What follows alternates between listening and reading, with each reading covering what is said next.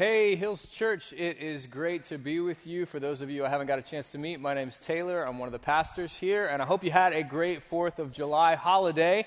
If, uh, if you got your Bibles, go ahead and earmark Ezekiel 30 7. It's in the Old Testament, 37th chapter of Ezekiel. And uh, while you do that, I want to welcome everybody who's joining us live at one of our campuses at Southlake, West Fort Worth, or North Richland Hills.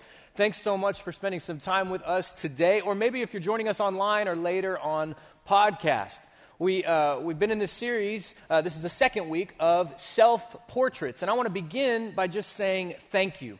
As we started this series last week and talking about the fact that God gave visible pictures of his invisible spirit, there were so many of you who, in person and through uh, text and email, uh, just sent me notes of encouragement and saying, Man, I'm so glad we're doing this series. And your words really confirmed for me uh, that this is a series we need to be doing, learning and leaning more into the Spirit of God. So thank you so much for your encouragement.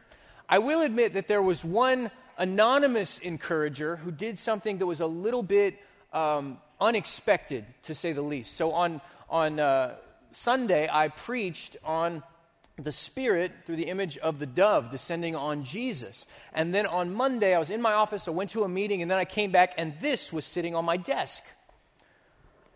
Uh, so, um, f- thanks, I guess. Uh, I, I still don't know who did this. Uh, no one that I've talked to has, uh, has fessed up to it. So whether you're a member or somebody on staff or whatever, I, I, I, a random trinket bird giver, thank you. Uh, I'm, I'm flattered, but I'm also a little bit afraid uh, because here in a couple weeks I'm going to be preaching on fire. So I just hope this won't continue through the whole series. Anyway, um, here's where we're going to begin. I promise we're going to get to Ezekiel 37, but first, for this week's symbol or sign of the Holy Spirit, we are going to begin at the moment that God first made a human being. Listen to the Hebrew scriptures in Genesis 2. Then the Lord God formed a man from the dust of the ground and breathed into his nostrils the breath of life, and the man became a living being. Now, if you are brand new with us, I'm so glad that you're here. And I don't blame you if that sounded a little bit um, awkward if you haven't heard that verse before. Like, we, we've all heard of the kiss of life, but most of us do not picture the kiss as being on the nose. But for the original hearers of this verse, the word they would have heard, and for, for English it's, it's breath, but for them it was ruach. Now, that, I'm not clearing my throat at the end. That's like the proper Hebrew pronunciation, but I'm just going to say ruach. So, this word, ruach, could be translated breath, and yet throughout the Old Testament, it is also the same Hebrew word used to translate wind, and also the same Hebrew word used for spirit. So, this week we're going to talk about the Spirit as breath, something that you, you can't necessarily see, right? Like yesterday, uh, where at least at our house, we, we had the rainstorm kind of blow through about half the day. And, uh, and as the storm was kicking up, I started thinking about stories my dad has told me about my grandfather, whom I've never met and, uh, and, it, and, he passed away before I was born. And yet, I, have heard stories about how, when on stormy days, my grandfather would, would ask my dad and my uncle, he'd say, Hey, boys, you see that wind out there? And they'd look outside and they'd say, Yeah, boy, dad, the wind's really going. We see the wind. And, uh, and my, my grandfather would say, No, you don't. You can't see the wind. Those are trees. You can only see what the wind's doing to them. Now, so it is with this week's symbol. We call it a visual picture, and yet, admittedly, with something like breath or even wind, the Spirit's impact is evident even though it is invisible. It is unseen and yet undeniable, just like our breath, just like the wind. So, what is the Spirit's impact on us if we understand this, this visual or this idea of breath? Well, we're going to begin very simply with this the Spirit brings life. That the same Ruach who hovered over the waters before creation and all of the universe came into being was the same ruach of life put into the first man. That the God who made the universe intimately animates you and me. And we are supposed to make this connection to this moment where, where Adam receives the breath, the ruach of life. Even the earliest Christians understood this, in part because in, in the Greek, the word pneuma can also mean wind and also mean spirit. So there's a, there's a tie in, whether in the Old Testament Hebrew or the New Testament Greek. And, and so one, one church leader, one missionary, he was a messianic Jew, a Jew who believes Jesus is Lord. His name was Paul. He was writing to a church, and he drew this connection of this same word used for the spirit that's used for breath, and the moment that the first man received the breath of life. So he's writing to a church, and he says in 1 Corinthians 15 45, So it is written, the first man, Adam, became a living being, the last Adam, a life giving spirit.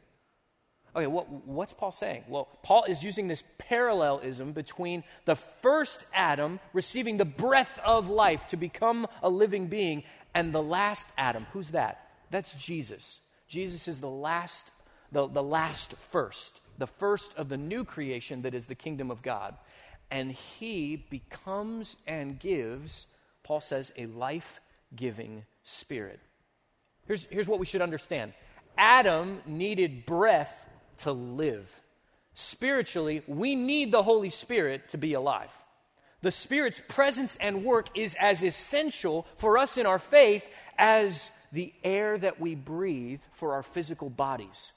Okay, here, just, just indulge me for a second. So, at all three of our campuses, even if you're online or later on podcast, I don't care if you're driving down the street listening to me right now, just everybody, I want you to, to take in a breath and hold it on three. One, two, three. Okay. In a week, we're going to look at the Spirit through the symbol of water. And while water can, can satisfy, can, can, can sustain us, you can go without water for, for a number of days. Jesus called himself the bread of life. And while that's a great visual of how he, he fills us, how he nourishes us, you can go without bread or food for a number of weeks. But you cannot go without breath for more than a couple of minutes, even though there's at one of our campuses some middle schooler determined to prove that wrong. Everybody, you just breathe out. You breathe out. Your connection to God, your spiritual life, the energy of your faith, listen to this, follower of Jesus.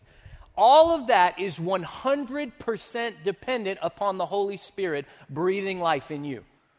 Like, this is, I believe, the understanding that the earliest followers of Jesus had, even one gospel writer. Writing in the Gospel of John, this, the, the gospel writer paints this picture not only of Jesus' life and ministry and death and burial and resurrection, but after Jesus' resurrection, that there was this moment where Jesus meets with his closest followers. And with them, here's part of what he says after he is risen from the dead, given proof that he is Lord of all. Here's what Jesus says to some of his, his disciples. In the Gospel of John, chapter 20, as the Father has sent me, I am sending you. And with that, he, everybody say that word, breathed on them. And what does he say next? Receive the Holy Spirit. Now, there are a number of scholars and, and New Testament experts who say the reason John wrote this this way, inspired by the Holy Spirit, is to point back to the moment when Adam receives the breath of life that Jesus is about to, he's, he's pointing to the moment when they will receive the Holy Spirit on the day of Pentecost. We're going to look at that day later in this series. But, but for today, what you need to understand is just that's the moment when they received the Holy Spirit. And that John wrote and says Jesus breathed on them as a way to tease that this is what's going to happen. They are going to come spiritually alive like never before because they will, they will be filled with the breath of God, the Spirit of God. And this spirit, like breath, would fill their lungs so that they could speak about and witness to the mission of God but the Son of God, so that people would come to faith in Jesus. That this is what John's doing. That for you and I, the Spirit as breath is giving us life. So maybe our first, uh, just a first simple takeaway for us is that the same way that every now and then we become conscious of our breathing and realize how dependent we are on that next breath. I'm praying that for our church, we become conscious of the Spirit's work in us, the Spirit's animating power, the Spirit who breathes life into us. And maybe the first thing we could do, and maybe for some of you, this would be the first time you've ever said this, that we can just say as a church, Thank you, Holy Spirit. Can, can we just say that out loud at all of our campuses? Just say that with me. Thank you, Holy Spirit. God, thank you for the way that you animate us, for the way that you give us energy, for the way that you breathe life into us, not only physically, but spiritually, so that we can have life with you. And as we become more conscious of this, what we need to understand is not only that the Spirit brings life, but the kind of situations in which the Holy Spirit can do this.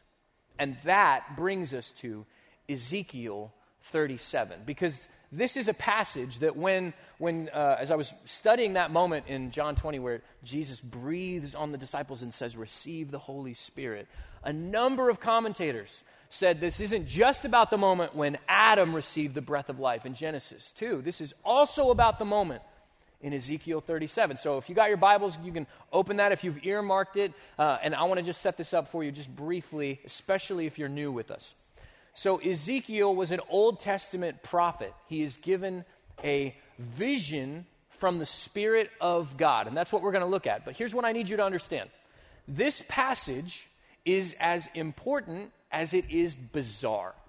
Like what we're going to look at may freak you out a little bit. Uh, I know, like like this, the, just at the beginning of this month, Stranger Things just came out with a third season. We're about to see some Stranger Things in Scripture. Okay, so I'm I'm an English major. I cannot resist a rhyming couplet to make a point. So do this. Just turn to the person next to you and say, "It's gonna get weird before the point becomes clear." Just do that. Just turn to your neighbor and say, "It's gonna get weird before the point becomes clear." So having given you that warning, here we go Ezekiel 37. This is written by Ezekiel from his perspective.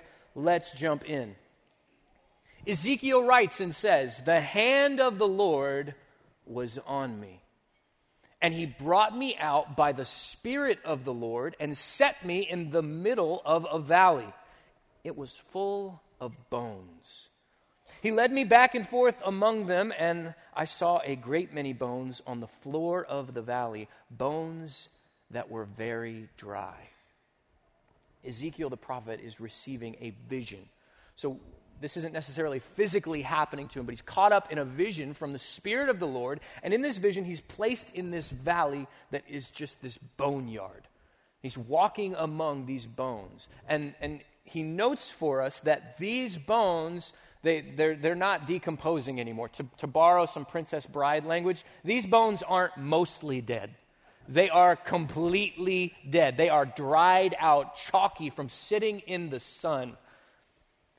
And so, after walking among these dry bones, then God asks Ezekiel a question in verse 3 Son of man, can these bones live? on the face of it, this is a ridiculous question. Like, here's what you need to know about Ezekiel. Like, like for, for Jews, there, there was, there, there was a, a portion of, of Jews who believed in the, the, the power of resurrection, that God could resurrect someone from the dead. So that wasn't beyond uh, Ezekiel's scope of faith. But here's what we need to understand in order for God to resurrect somebody, there's got to be a body, and there's just bones.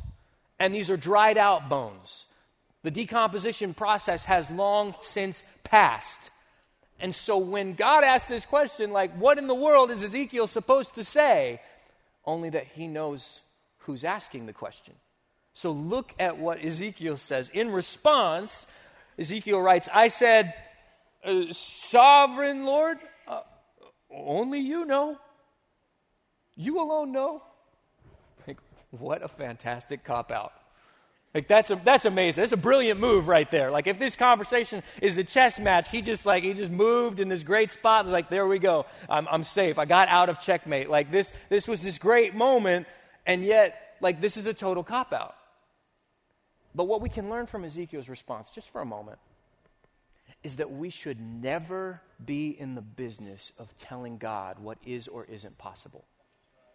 That when it comes to the Holy Spirit's work, it is above my pay grade to say what the Spirit of God can or cannot do in my life or someone else's life or in this world. Like, ha- have you ever been at that place where, where what's going on around you seems so bleak things seem too far gone, like things, things in your life, things in a relationship, things with, with your future or your worries or whatever's going on in your life gets you to a place where you begin to pray only by the measure of your expectations and perspective. And yet, like, like Ezekiel, we need to humbly look at whatever part of our life feels like dry bones and say, God, you alone know what's possible here. Only you can say what will be. So the Spirit of God, God speaks again to Ezekiel and says to him in verse 4 prophesy to these bones and say to them, Dry bones, hear the word of the Lord. This is what the sovereign Lord says to these bones I will make, everybody say that word at all campuses, breath enter you and you'll come to life. I will attach tendons to you and make flesh come upon you and cover you with skin. I will put, say that word, breath in you, and you will come to life. Then you will know that I am the Lord. Now, God gives Ezekiel a bizarre assignment. As a prophet, Ezekiel, uh, like, like many of the prophets of the Old Testament, would be used to, to preaching or speaking to a disinterested crowd or to a disobedient congregation. But Ezekiel would not know what it's like to speak to a dead valley of dry bones. Which, just side note, praise God, I never feel like that at the hills, just so you know. Like, there's, there's times when we got the temperature swing from like outside when it's in the hundreds, and then everybody walks in, there's that like 30, 40 degree swing. Everybody's kind of nap timey while I'm preaching. I'm not saying that's happening right now, but um, Thankfully, I don't know what that's like, but Ezekiel has to do what is, from a human perspective, completely futile. Speak to the bones? Tell them what God wants to do?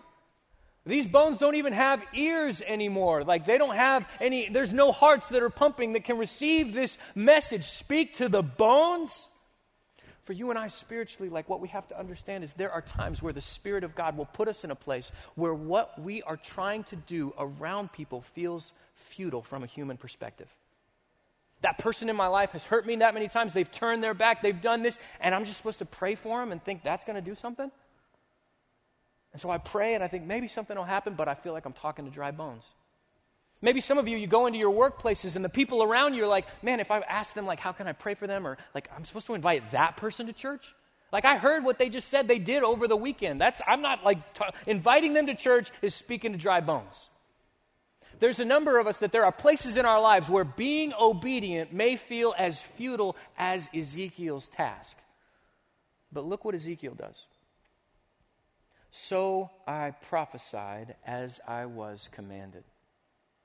And as I was prophesying, there was a noise, a rattling sound, and the bones came together, bone to bone. I looked, and tendons and flesh appeared on them, and skin covered them, but there was no, say that word, breath in them. Ezekiel describes this bizarre scene where these skeletons in the valley all of a sudden begin to rattle and come back together, and we see from the prophet's vision the reverse of decomposition. As things come back together, and now it's a valley full of these bodies. But pause for a moment. I just want to ask you a dumb question. These bodies have been put back together, but are these bodies alive? He writes, There's no breath in them. So, are these still corpses? Here's the deal. In this moment, Ezekiel looks, and though the valley of dry bones, like the physical appearance has improved, but the state of being has not. You hear that? The physical appearance has improved. It's like, it's like when Jesus, talking to a bunch of religious leaders, he, he, he references the idea of like whitewashed tombs. So, to paraphrase Jesus, you can whitewash the walls of a tomb, but that doesn't make it a living room. You can have the appearance of success, but deep down still be marked by failure. You can dress the part, but still be falling apart. You can come to church and check the box and still live as spiritually dead. Here's a great danger in American Christianity and in, in Western Christianity is that this can become, if we are not careful, just a way to pass down certain morals and ethics so that people with lives that feel like bones scattered around can get their body back together that I can clean up my life and my life feels like it's falling apart and I just need to put it back together. And my kids seem like they're falling apart, so I'm going to bring them to church so they can get in line and get put back together. And while there is a, a, a, nobility in going, I want, I want things to be better, I get that. But the challenge is if I come in and all I want is to put my life back together, but not have my spiritual body filled with the breath of God, the Spirit of God, I am in danger of misunderstanding what it is to follow Jesus and all of a sudden to base it on my behavior and to think God gave me a body, but that is not spiritual life. Mere obedience is not spiritual life. Getting a set of morals or ethics out of church is not spiritual life. Spiritual life comes from the Spirit of God in us. And so God is not done telling Ezekiel what he must do. So God says to Ezekiel in verse 9, Prophesy to the breath. Prophesy, Son of Man, and say to it, This is what the sovereign Lord says. Come, breath from the four winds, and breathe into these slain that they may live. So I prophesied as he commanded me, and breath entered them. They came to life and stood up on their feet, a vast army. Ezekiel has just witnessed perhaps the most unique of prophetic visions of resurrection. That he's seen the decomposition process in reverse, and now the breath of God, the ruach, that same word used over and over and over again for breath and also for the wind that comes and fills them, and now they stand before him. So, what does all of this mean? And for that, I'm grateful that God did not stop talking to Ezekiel at this moment, but the Spirit of the Lord continues to speak and interpret, even for the prophet, what this means. In verse 11, the Spirit of God said to Ezekiel, Son of man, these bones are the people of Israel. They say, Our bones are dried up and our hope is gone. We're cut off. During this time in the history of God's people, the nation of Israel, they are, physically speaking, no longer a nation. They have, through disobedience, sin, idolatry, and a lack of faith and trust in God, turned their back on God so many times, gone their own way, and lived into the consequences of their choices. And through that, there was a civil war in the nation of Israel, a divided kingdom, and those two kingdoms were both overrun by more powerful kingdoms the Babylonians and the Assyrians. People were killed, slain, many taken into exile to their requisite conquerors' kingdoms. The temple is in ruins. I mean, like, this is just the most bleak time. And God says, This, I've given you a vision of what has happened to my people in their sin. That choosing sin, choosing the path of destruction and death, leads to exactly that. Not only that, but that the people are in a place where they were in a valley. Did you hear this? It wasn't a valley of graves, it's a valley of dry bones. He walks among the bones. What this means is that none of these people have received a proper burial which in Jewish culture, that, that's akin to being a sign that you are a cursed person. See, we don't think about sin that way. Like in today's world, and especially like in, in, modern church, often we talk about sin like it's a mistake. We talk about sin like it's a bad choice. Here, for Ezekiel, for their culture, sin is a curse that only brings death and destruction into your life. That is its ultimate end point. So, as God depicts this for Ezekiel, thankfully, he continues to speak. And look at what he says. Therefore, God tells Ezekiel, prophesy and say to them, This is what the sovereign Lord says My people, I am going to open your graves and bring you up from them. I will bring you back to the land of Israel. Then you, my people, will know that I am the Lord when I open your graves and bring you up from them. See, God had promised his covenant faithfulness to the people of Israel. If you haven't heard that word covenant before, there's this, this idea of like, think of the, the, the, all of the emotional weight of a marriage ceremony and all of the legal ramifications of a contract merged into one. That this was the, the way that God promised his faithfulness to his people. And God says, despite my people's disobedience, despite their lack of faith, despite their idolatry and turning to other gods, despite all of those things, and even the fact that they have experienced death and are in a situation of being cursed, I will not give up on them. And my spirit will work to bring them back to life. Now, I say that because look, what is it exactly that's going to do this? What is going to bring the Israelites back from the dead? What is going to resurrect them as a nation and as a people group? Verse 14, look at this. I will put my, everybody say that word, spirit in you, and you will live. Pause for a moment. Throughout all the rest of this text, over and over and over and over again, the word ruach is breath breath, breath. And then once, they, once the, the bodies breathe, then they're alive. And now, God says, I'm going to put my spirit in my people, and you will live. And I will settle you in your own land, and then you will know that I, the Lord, have spoken, and I have done it, declares the Lord. This is the vision that Ezekiel gets in the valley of dry bones, seeing what happens through the Spirit of God, the breath of God. So, what does this tell us? It tells us that not only does the Spirit bring life at the moment of creation, not only does the Spirit give us new life, but the Spirit brings life out of death. That even in the midst of what appears hopeless, even in the midst of what appears too far gone, even in the midst of death and graves and dry bones, the Spirit can bring life again. See, God doesn't just bring life where there was none, He brings life where it was lost. He brings life where it was squandered. He brings life where life was taken and misused and abused. So, for you and I, as we listen to this, what are the dry bones in your life?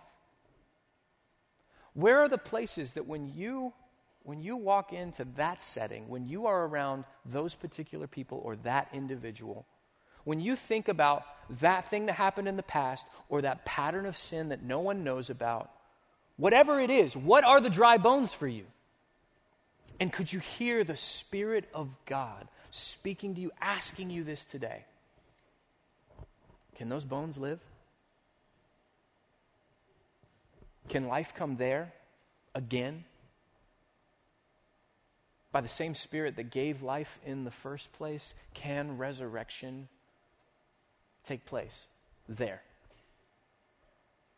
Maybe for some of you it's your workplace. Maybe for some of you it's, uh, you know, this, this 4th of July holiday. A lot of people go around family, and I've had people tell me here in church, man, I love my family, but I'm the only Christian in my family. And when I'm around them, you know, they just, they, they think of it as my hobby. When I talk about what I believe, it's, it's like I'm talking about myths and fairy tales. And that for some of you, going around your family feels like being among the dry bones. I don't know where it is in your life that you may look whether inside yourself or at the people around you, and feel like, God, I don't know. Only you know. But what I want to tell you today is that the Spirit continues to do this. This was not a one time vision. This is a continual occurrence by the Spirit of God to bring the spiritually dead to life, to reach into hopeless situations and bring hope and bring fresh beginnings. Thought about that this week when I was thinking about the testimony from uh, some members in our church, Brad and Amy Parrish. So, um, Amy's sister, Casey, be one who was a prodigal in their life, who'd really just run away from the Lord and was caught up in uh, addiction and, and distanced from the family in so many ways. And one day in church, there, there was a, an invitation to, to write a name and, and, and put a name up that could be prayed for that was a prodigal in your life. And Amy, Amy wanted to go down front with Brad and, and put that name up. And, and Brad, you know, he, he, he told me, like, even in that moment, he felt like Ezekiel. Basically, like, that's, that's, that's as good as speaking to bones. It seems too far gone. Amy went down and, and put up Casey's name. And in the weeks following, all of a sudden, Casey reconnected with them as a family, reached out. She was living out of state, and yet things had gotten so bad that all of a sudden she said, Hey, can I come live with you? And all of a sudden, Casey's in their home, reconnected for the first time in a long time. Then, as they began to talk, they, they were talking about uh, going, uh, going, coming up to the church building for something, and, and Casey said, Oh, can I, can I come? She invited herself to church with them came to our building, saw something on a monitor that Brad and Amy had never seen before, and it was a, a, a posting about a particular uh, ministry that we had. And it was just an acronym, CASA, and they didn't even know what it was. And then they found out it was a recovery ministry. And when Casey found that out, she asked her sister Amy, Hey, would you come with me to the recovery ministry? So all of a sudden, she's in that environment. And the next weekend, they come to church, and we have a message uh, that weekend that was about God and a woman named Hagar who felt lost and alone. But she found out that God saw her. So at the end of, of service, we, we offered a time for prayer for anybody who felt like they hadn't been seen by God, that they, they'd felt forgotten, but that God saw them. And in that moment, in the invitation song, Casey asked Amy, Can we, can we go down front? Can, I'd love somebody to pray over me. And all of a sudden, from a place that seemed desperate and lost and too far gone, all of a sudden God was breathing fresh life and faith. And Casey's been getting closer and closer to Jesus in the journey since. And I remember Brad telling me with tears in his eyes, like, I, I can't, I just, seeing this happen, I never thought it was possible. Because the Spirit brings life even out of places that seem dead and gone. I thought about that with a family friend named Joe Beam. Joe's a, a well regarded speaker, but at one point in his life, it looked like everything was over. He was a preacher in a church, and all of a sudden it was discovered that he was in an affair with a young woman. Well, Joe, Joe had, a, had a marriage and kids, and, and like all of a sudden, he, rather than repenting, rather than saying, I was wrong and I'm sorry, he just walked away from everything from his ministry, from his family, from his marriage. But through that season, the new relationship through the affair did not work out, and all of a sudden, he just did a tailspin caught up in alcoholism, going to bars and just trying to meet anybody to not feel alone. And he hit rock bottom. His life was dry bones. He started reaching out to some followers of Jesus that he knew and just saying, I need help. Started working through recovery. And in, his journey with sobriety, knew he had to work through reconciliation with his family some way, but that seemed way gone. And yet, slowly, with his kids, and then with his wife. Joe began to date his wife, the woman he'd walked out on, began to go through a courtship with her again, and amazingly, only by God's Spirit, they reconciled and have for decades had a healthy marriage once again. Joe Beam's new ministry is to travel around the country and teach and preach about God's ability to resurrect and breathe fresh life and love into marriages that seem like dry bones. They do emergency retreats where they meet with these couples who have gone through what Joe and his wife went through. And with counselors and others, they have so many couples coming in thinking this is hopeless. And all of a sudden they leave reconciled with a path forward for healing. Like, this is what God can do and is doing. The question is, how will we respond when God asks us, when God asks you, can these dry bones live? And if you and I are followers of Jesus, then how else can we respond? Because it was Jesus himself, fully God and fully man, who was born with lungs like us, who knew what it was to become winded, to heave a sigh of sorrow, who even knew what it was like to feel like you couldn't breathe. You know, when Jesus died on a cross for our sins, when he paid for what led us to the place of dry bones, the really cruel, awful thing about crucifixion is that it is designed to last as long as possible, to torture you. And that while you are hanging from nails in your wrists and your ankles, you can only breathe if you push up on what's pinned you to the wood. And that otherwise you begin to have your lungs collapse in on you. Every breath was agony for the hours that Jesus was on the cross. And in the moment that God died for you and for me, who were nothing but dry bones, I couldn't help but notice that in the Gospel of Luke, Luke says that Jesus gives up his spirit. But in the Gospel of Mark, that with a loud cry, Jesus breathed his last. That the everlasting God breathed his last so that there would be a possibility of life after death, spiritually and physically. Because there in a tomb, the Spirit of God gave Jesus another first breath. And he rose from the grave. And it is because of his resurrection that Christians can say what Paul wrote in Romans 8 If Christ is in you, then even though your body is subject to death because of sin, the Spirit gives life because of righteousness, the righteousness of Christ given to you and to me. And if the Spirit of Him who raised Jesus from the dead is living in you, He who raised Christ from the dead will also give life to your mortal bodies because of His Spirit who lives in you. Man, could we, like Ezekiel, say, God, only you know what's possible? God, I, I am now officially retiring from setting the boundaries of what your spirit is capable of. God, I am officially done saying where you can breathe new life. And in humility, I want to become aware the way I can become aware of my breathing. I want to become aware of your spirit that is leading me even into places that feel futile, even into moments that feel from a human perspective, there's no way this could do anything. And yet the prophet spoke and the bones came together. The prophet spoke and the breath filled their bodies. Could you and I, as the people filled with the Spirit of God, begin to look at our situations, look at the dry bones in our life, and say, God, only you can do this. But as you've commanded us, we will pray. As you've commanded us, we will speak. As you've commanded us, we will, led by your Spirit, animated by your Spirit, serve and go. Because only through the breath of God can we not only breathe our next breath and praise our Savior, but only through the breath of God, His Spirit animated, can we continue to lean on and trust Jesus Christ, who breathed again in the tomb, our resurrected Lord. Let's pray together. God, would you lead us to trust you more? To believe that not only do you bring life, but you can bring life out of death.